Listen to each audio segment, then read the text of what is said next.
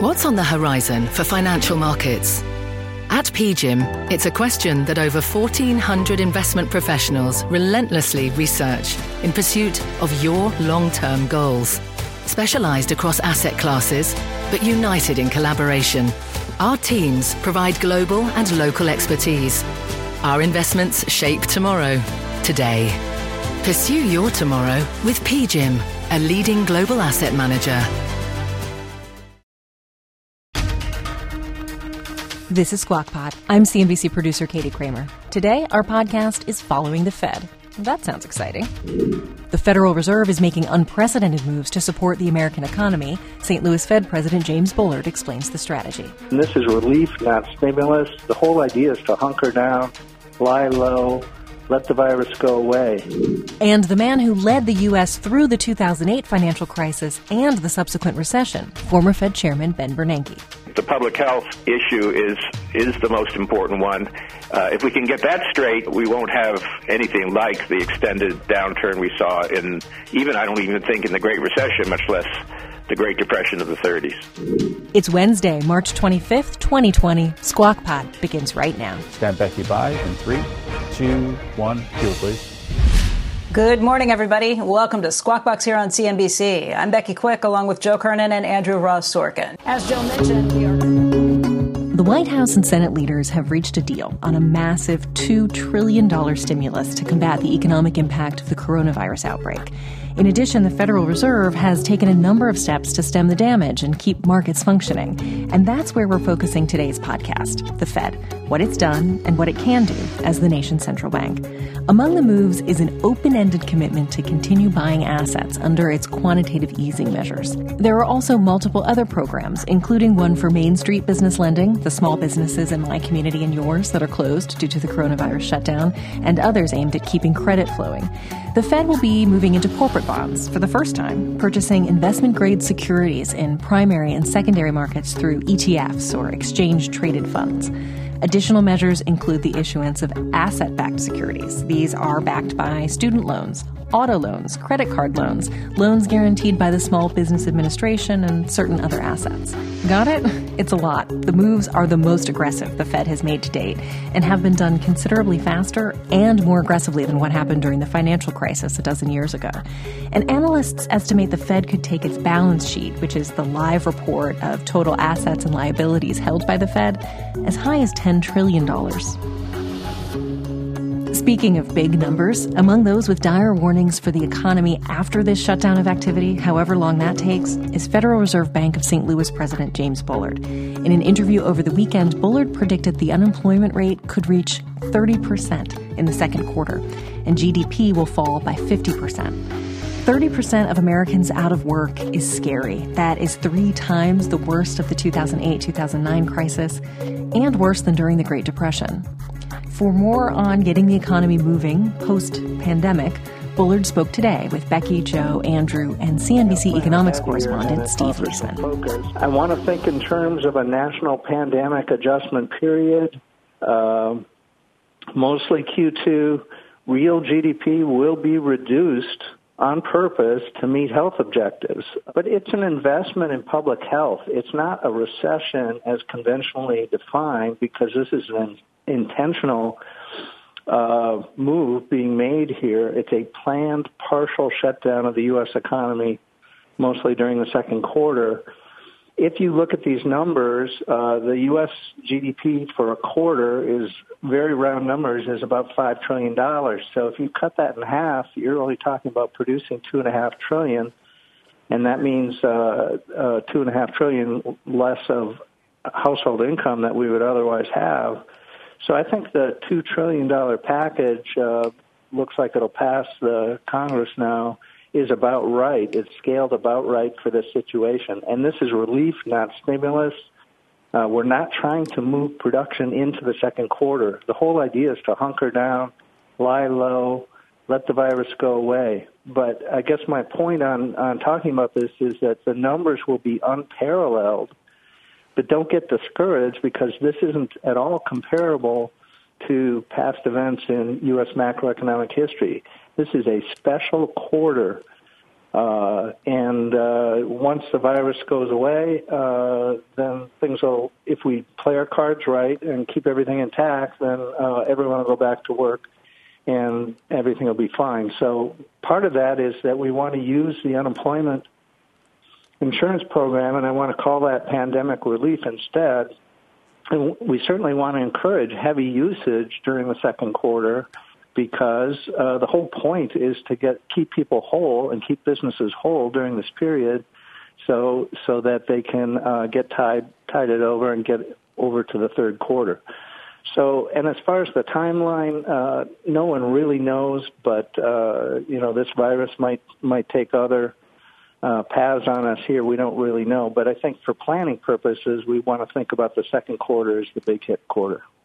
Does that mean you're anticipating, at least at this point, that you could see a very sharp snapback back to normal levels for the third quarter? So what I think would happen is uh, if we play our cards right and the virus proceeds, you know, roughly speaking, as it does in China, uh, then uh, the third quarter would be a transition quarter. Uh, that we talk about reinfection, all kinds of things, but uh, uh, businesses will be coming back online.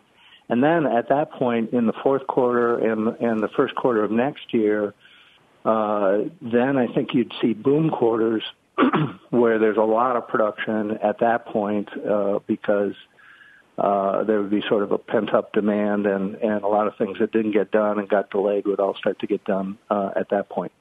James, what do you think just about the infrastructure? Are we going to be able to handle all the unemployment claims that come in? Are we able to get this money immediately to the people who need it the most and to the businesses that need it?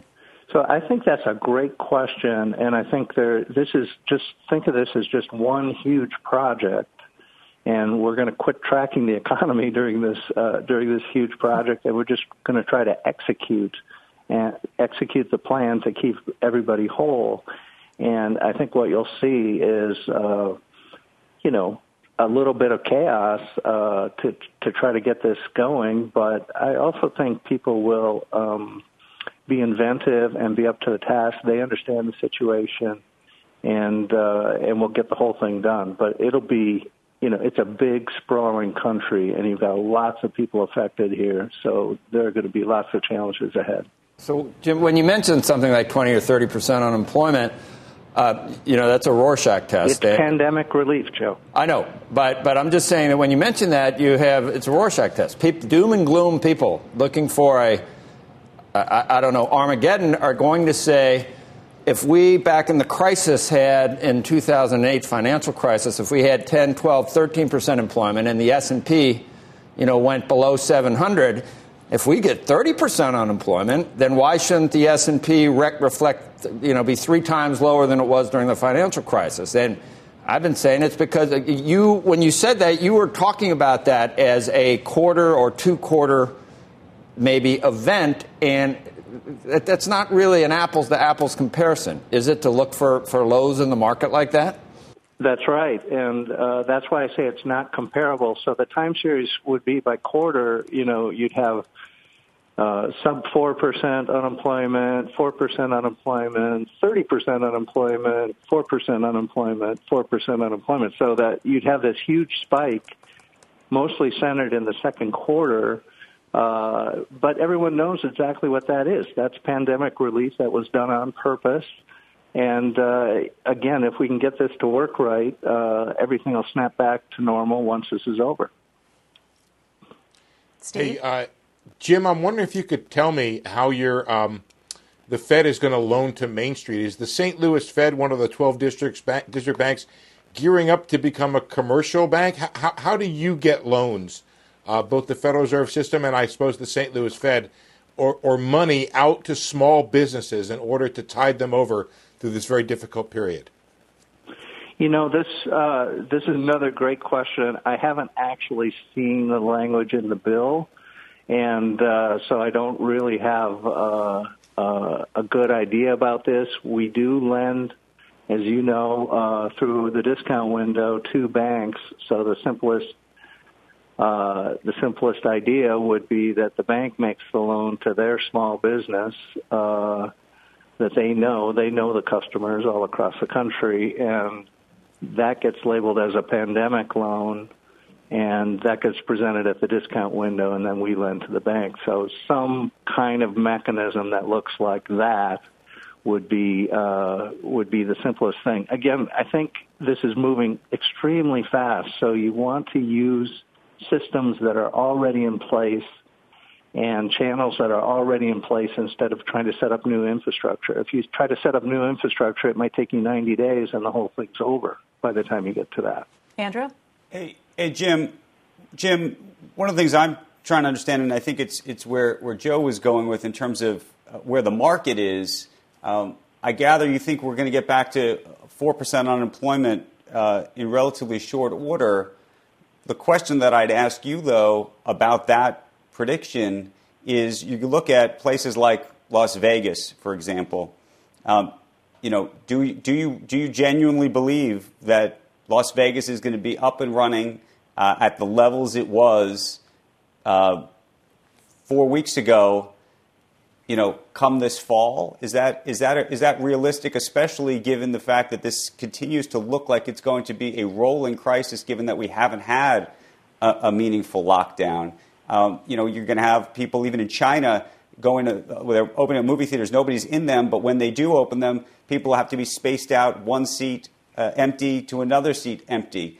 Um, you know, that could take a very, very long time. And so I'm just trying to understand your thinking in terms of what unemployment really looks like and also what, what PEs are going to look like on these companies, what kind of earnings some of these companies are going to have. Yeah, um, that's that's why I say the third quarter. You know, again, everything depends on the virus, but the third quarter would be some kind of transition quarter where you can open things up and you take special precautions. You're worried about reinfection, uh, but maybe testing will be better. Maybe other factors will be better. Um, and uh, you'll have a better idea about where the virus really is. And then I think by the time, you know, this thing is temporary. So at some point you'll be able to say, okay, this is behind us uh, for now. Uh, I'm sure this is going to shape uh, public health for a long time to come, but but uh, it is going to be temporary, and I think Wall Street should be valuing these companies, uh, knowing that uh, that this is temporary, and knowing that there's a lot of great production laying out there in the future. Jim, I want to thank you for your time today. Obviously, things are changing pretty quickly. We'd love to have you back. Give us an update as you get more details on how this is going to work and actually start implementing some of it. Okay, super. Thanks for having me today. Next, the man who oversaw the American economy in the other biggest crisis since the Great Depression on what COVID 19 could mean long term. It's much closer to a major snowstorm or a natural disaster than it is to a classic 1930s style depression. Former Fed Chairman Ben Bernanke when Squawk Pod is back. Electricity, a big idea that's inspired countless new ones. From powering the light bulb to virtually powering our entire lives. 30 years ago, State Street launched the SPDR S&P 500 ETF, SPY, a big idea that inspired the world to invest differently and still does. What can you do with SPY? Before investing, consider the fund's investment objectives, risks, charges, and expenses. Visit ssga.com for a prospectus containing this and other information. Read it carefully before investing. SPY is subject to risks similar to those of stocks. All ETFs are subject to risk, including possible loss of principal. Alps Distributors, Inc. Distributor. You're listening to Squawk Pod, taking you behind the sounds of Squawk Box on CNBC.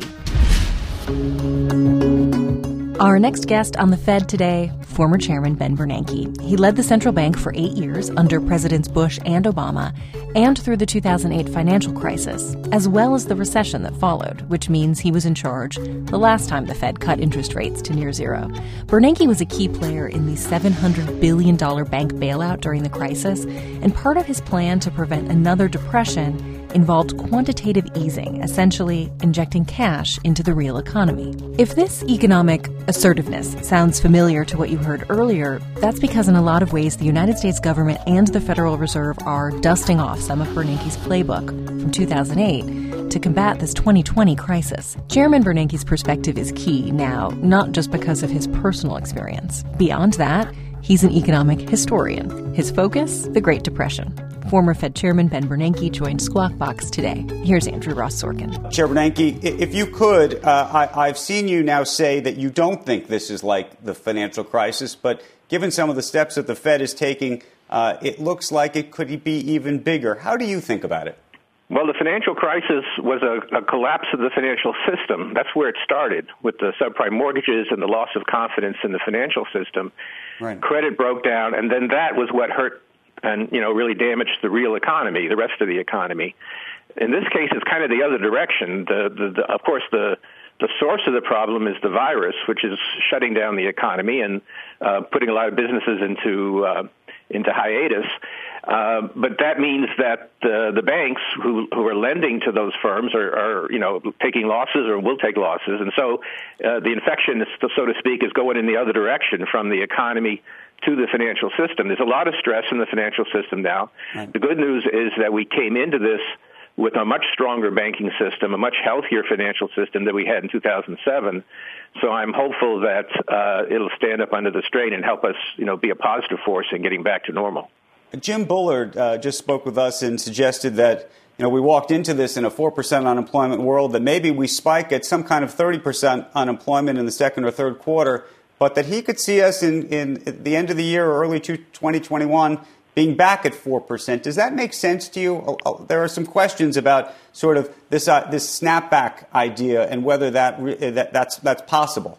Well, I mean, it, it is possible. There's going to be a very uh, sharp, uh, short, I hope short, uh, uh, recession uh, in the next quarter or two because everything is shutting down, of course. And and you know uh, the GDP figures are calculated on an annual basis. So if if activity is 10% lower this quarter than last quarter, you multiply that by four and you say, well, there's a 40% rate of decline. So you're going to see some really scary numbers. And, and unemployment is going to go up, although maybe not to 30%. So what, whether or not we're going to snap back depends on a couple of things. It depends, first of all, on the course of the virus. Uh, will our uh, social distancing strategy work? Will the virus begin to die down? Will it uh, perhaps uh, be less dangerous in warmer weather? Uh, will we bend the curve enough that the hospital system can handle the number of cases? So, so the length of time that we're shut down is going to be important. And then the second factor will be can we keep the economy uh, healthy or at least functioning throughout this shutdown period? And one of the things you mentioned, the Fed, what the Fed is trying to do is make sure credit is available so lots of businesses which are losing revenue because you know they're shut down will still be able to survive and when the when the all clear is sounded they'll be able to start back up again so if there's not too much damage done to the workforce to the to the businesses during the shutdown period however long that may be then we could see a fairly quick rebound but the, the, there's also the possibility that uh, bankruptcies and uh, people being laid off and and or not finding jobs during this shutdown period means it takes longer for things to get back to normal. How does a central bank become a commercial bank? Because so much of what's now uh, being planned effectively puts the Fed in the position of, of, of, effectively, at least uh, through banks and intermediaries, but loaning money uh, to nail salons and restaurants and small businesses. Well, the Federal Reserve has these uh, uh, emergency lending authorities called the 13.3 authorities, which in theory, allow it to lend to anybody, assuming that the credit markets are broken down and normal credit flows are not available. Now, the Fed does not have the uh, capacity to, you know, decide whether a barbershop deserves a loan or not. So it's got to work through other intermediaries. So, for example, uh, presumably this uh, Main Street program that I hope will be up and running soon will work through the banking system, where the the Fed will provide funding provide some credit protection to banks and provide them, therefore, an incentive to extend the credit of their barbershop customers. So the Fed has got to work through other uh, institutions. It can't uh, really make direct loans to to, to businesses. Uh, just as a, as a practical matter. Now, it will it will uh, buy bonds. It will buy corporate bonds. It will buy uh, Ginnie uh, uh, uh, Mae and and Freddie May uh, uh, mortgage-backed securities, for example, those are those are easily bought in the open market. But the individual loans to companies, it's going to need some some vehicle, some intermediary that's going to actually work with those borrowers. I think Joe's got a question. Joe, I, I do. Chair Bernanke, thank you uh, uh, for for coming on. Um, this morning, and the markets had a big day yesterday. Part of it was anticipation, I guess, of the deal, the fiscal deal, but I think some of it had to do with, with the Fed action uh, and it ran counter to what we were hearing that the Fed can't cure a virus. I, I, mean, the Fed can do can do a lot, obviously. And then we heard Neel Kashkari, I, I think you may have seen it, where he said basically have infinite uh, capabilities in terms of, of helping things. I remember you've heard all these analogies, but I finally remembered it. The Fed at this point is trying to use a spaghetti noodle, wet spaghetti noodle, to, uh, to play pool as a pool cue. Which, um, when I think about that, uh, which, which do you think is true? Infinite ability or pushing on a string? Oh, I'd, I'd put somewhere in between there. So, uh, monetary policy is part of the mix. The Fed has cut interest rates near to zero. It's starting essentially another quantitative easing program that will help once the isolation is over. We're getting back to business. Monetary policy will help. But monetary policy is not doing much now.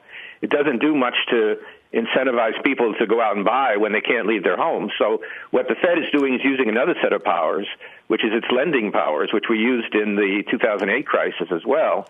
And in a world where credit markets are not functioning well, that can be a very big help. And, uh, you know, I, I would just like to say, you know, I can say this now since I'm six years away from being in the institution. I can say that I think the Fed has been extremely uh, proactive, and Jay Powell and his team have been working really hard and gotten ahead of this and uh, have shown that uh, that they can set up a whole bunch of diverse programs that will help us keep the economy functioning during the shutdown period, so that when uh, when the all clear is sounded, that uh, we'll see a, a, much better rebound than we otherwise would. Chairman Bernanke, we've been uh, watching the markets, and, and it seems like just about every day we're quoting some new record that we haven't seen since 1931. Uh, you were a student of the Great Depression. How is this going to be different than what, what happened back then? Well, this is a very this is a very different animal than the Great Depression. The Great Depression, for one thing, lasted 12 years, and it came from human problems, monetary and financial uh, shocks that hit the system, hit the global system. This this has some of the same feel, some of the feel of panic, uh, some of the feel of volatility that you're talking about. But it's it's really it's much closer to a, a, a major snowstorm or a natural disaster than it is to a classic 1930 style depression. So uh, it, it's it's quite different. Um, and uh, you know the different tools are necessary. And particularly, I, I would just like to emphasize that nothing is going to work. The Fed is not going to help. The fiscal policy is not going to help if we don't get the public health right. If we don't solve the problem of the of the virus, of the infections, of making sure that that the uh, the risk has declined sufficiently before we put people back in the line of fire. So I think the public health uh, issue is is the most important one. Uh, if we can get that straight, then we know how to get the economy working again. Monetary and fiscal policy can do their thing, and uh, we won't have uh, anything like the extended uh, downturn we saw in even I don't even think in the Great Recession, much less the Great Depression of the 30s.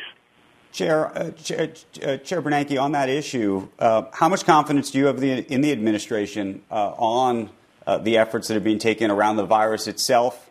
uh, the lockdowns that are in place. Um, Bill Ackman put out a letter this morning suggesting that we needed to have a national lockdown and that the administration effectively wasn't doing enough. It's going to take a while before we're sure that uh, the rate of infection and sickness is something that our hospital system can handle.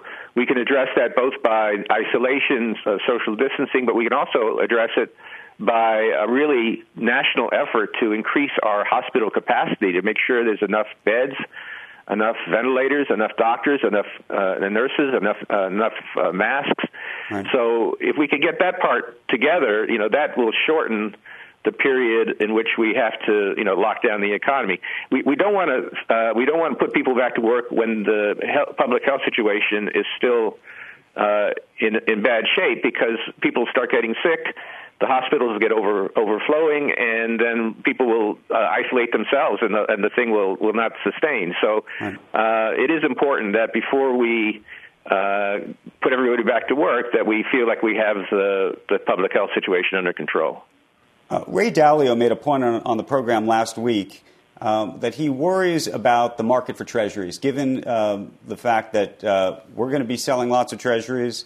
Uh, you're going to have governments around the world doing that all at the same time, that ultimately maybe the market for treasuries will only be central banks. What do you think about that? Well, I think there are long run issues with the national debt. You know, I mean, I think we've got. Uh, we have to worry about uh, the aging of the population and the rising healthcare costs, other things that we need to get straight you know, before uh, in the next decade or so as as our national debt begins to rise. But at the moment, you know, there's there's a big demand for uh, treasuries. Uh, of course, they're paying very low interest rates. Um, there's been some um, dislocation in the market for treasuries, probably due to deleveraging and other factors. The Fed is buying treasuries in order to stabilize that market. But uh, I, I think the treasury market is going to remain, you know, the, the most important financial market in the world. I think there's a, a big global demand for treasuries, even if there's some temporary glitches. And uh, I certainly wouldn't uh, argue that we should it, for for fiscal uh, conservatism reasons, not do everything we need to do to address this problem. I mean, in in World War II in the 1940s, we had massive deficits. We had to do that. We had to fight a, a war against uh, against Germany and Japan. Um, eventually, we paid back some of that, but uh, right now, I think that uh, going big is is is right, and uh, I think the markets will absorb the treasuries, and the Fed will will help keep that market working in a smooth way. Uh, Chair Bernanke, Dom Chu sent a question, which I think is a really smart one. He says, "Does a prolonged age of ultra low interest rate policy lend itself to more frequent boom and bust cycles?" Do you think that's true? I, I you know, I think it, uh, it's something we have to watch out for. Uh, you know, it's not evidently true. If you take a look, for example, at Japan, which has had zero interest rates for 30 years, I haven't seen, you know, a whole lot of booms and busts in Japan. But it, I mean, I think it's something you have to watch out for. But the other thing I would say is that low interest rates uh, are not, and I know some of you will be skeptical, but uh, it's just a fact that, that low interest rates around the world are not primarily a monetary policy phenomenon. Interest rates around the world have been declining since the 80s if you look at the the 10-year Treasury yield since 1980, from then till now, 40 years, it looks like a ski slope. It just the rate just keeps coming down and down and down. And as I've talked about before, I think what we have in the world is a a global savings glut. That there's uh, uh, longer lifespans, uh, rising incomes, and for a variety of reasons, there's a lot of savings in the world. Any asset manager will tell you that, and it's hard to find uh, good uses for that money. Hard to find good capital projects. So the the even when monetary policy is at a normal level, and we got pretty close to a normal level when uh, the Fed was uh, raising rates earlier. Uh, interest rates are going to be much lower than in the past. So low interest rates are, are something we're going to have to live with for a while, very likely, and uh, we have to be very alert about uh, financial risk. Uh, right. The Fed is looking at that in much more detail than we used to.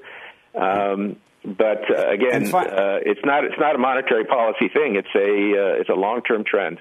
Uh, Chair Bernanke, we want to thank you uh, for for joining us this morning. We appreciate the conversation. Uh, hopefully, we can continue to have this conversation as this story continues. We of course hope it doesn't continue that long, but we really appreciate your perspective this morning, Chair. Thank you. People today can spend half their lives over 50. So it's good to be financially ready for what's important to you as you get older, like a family vacation. Or starting your dream business. Welcome to Connie's Coffee. How may I help you? AARP's trusted financial tools can help you plan for whatever your future holds. That's why the younger you are, the more you need AARP. Start planning today at aarp.org/moneytools. This podcast is supported by FedEx. Dear small and medium businesses, no one wants happy customers more than you do. So you need a business partner just like you. Like FedEx, who understands your passion for serving your customers because they have the same commitment towards you. That's why FedEx offers you picture proof of delivery, packageless and paperless returns, as well as weekend home delivery to 98% of the U.S. on Saturday and 50% on Sunday. See the FedEx service guide for delivery information. What's more, FedEx Ground is faster to more locations than UPS Ground. Trust FedEx for timely deliveries. See what FedEx can do for your business. Absolutely, positively FedEx.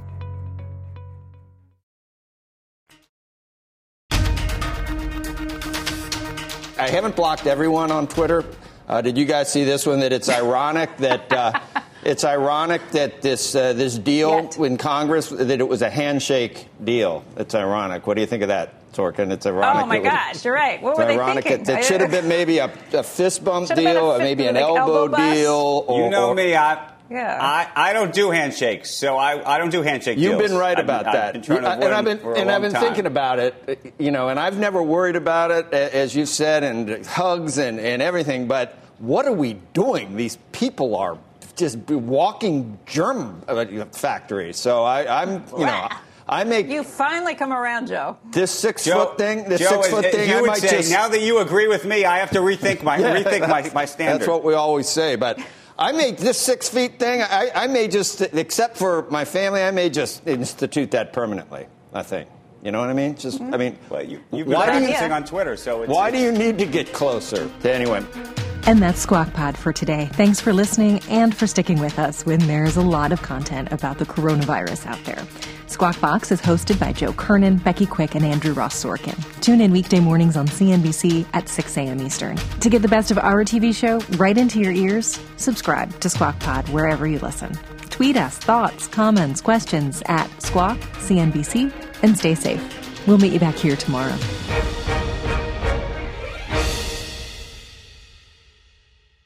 This podcast is supported by FedEx. Dear small and medium businesses, no one wants happy customers more than you do.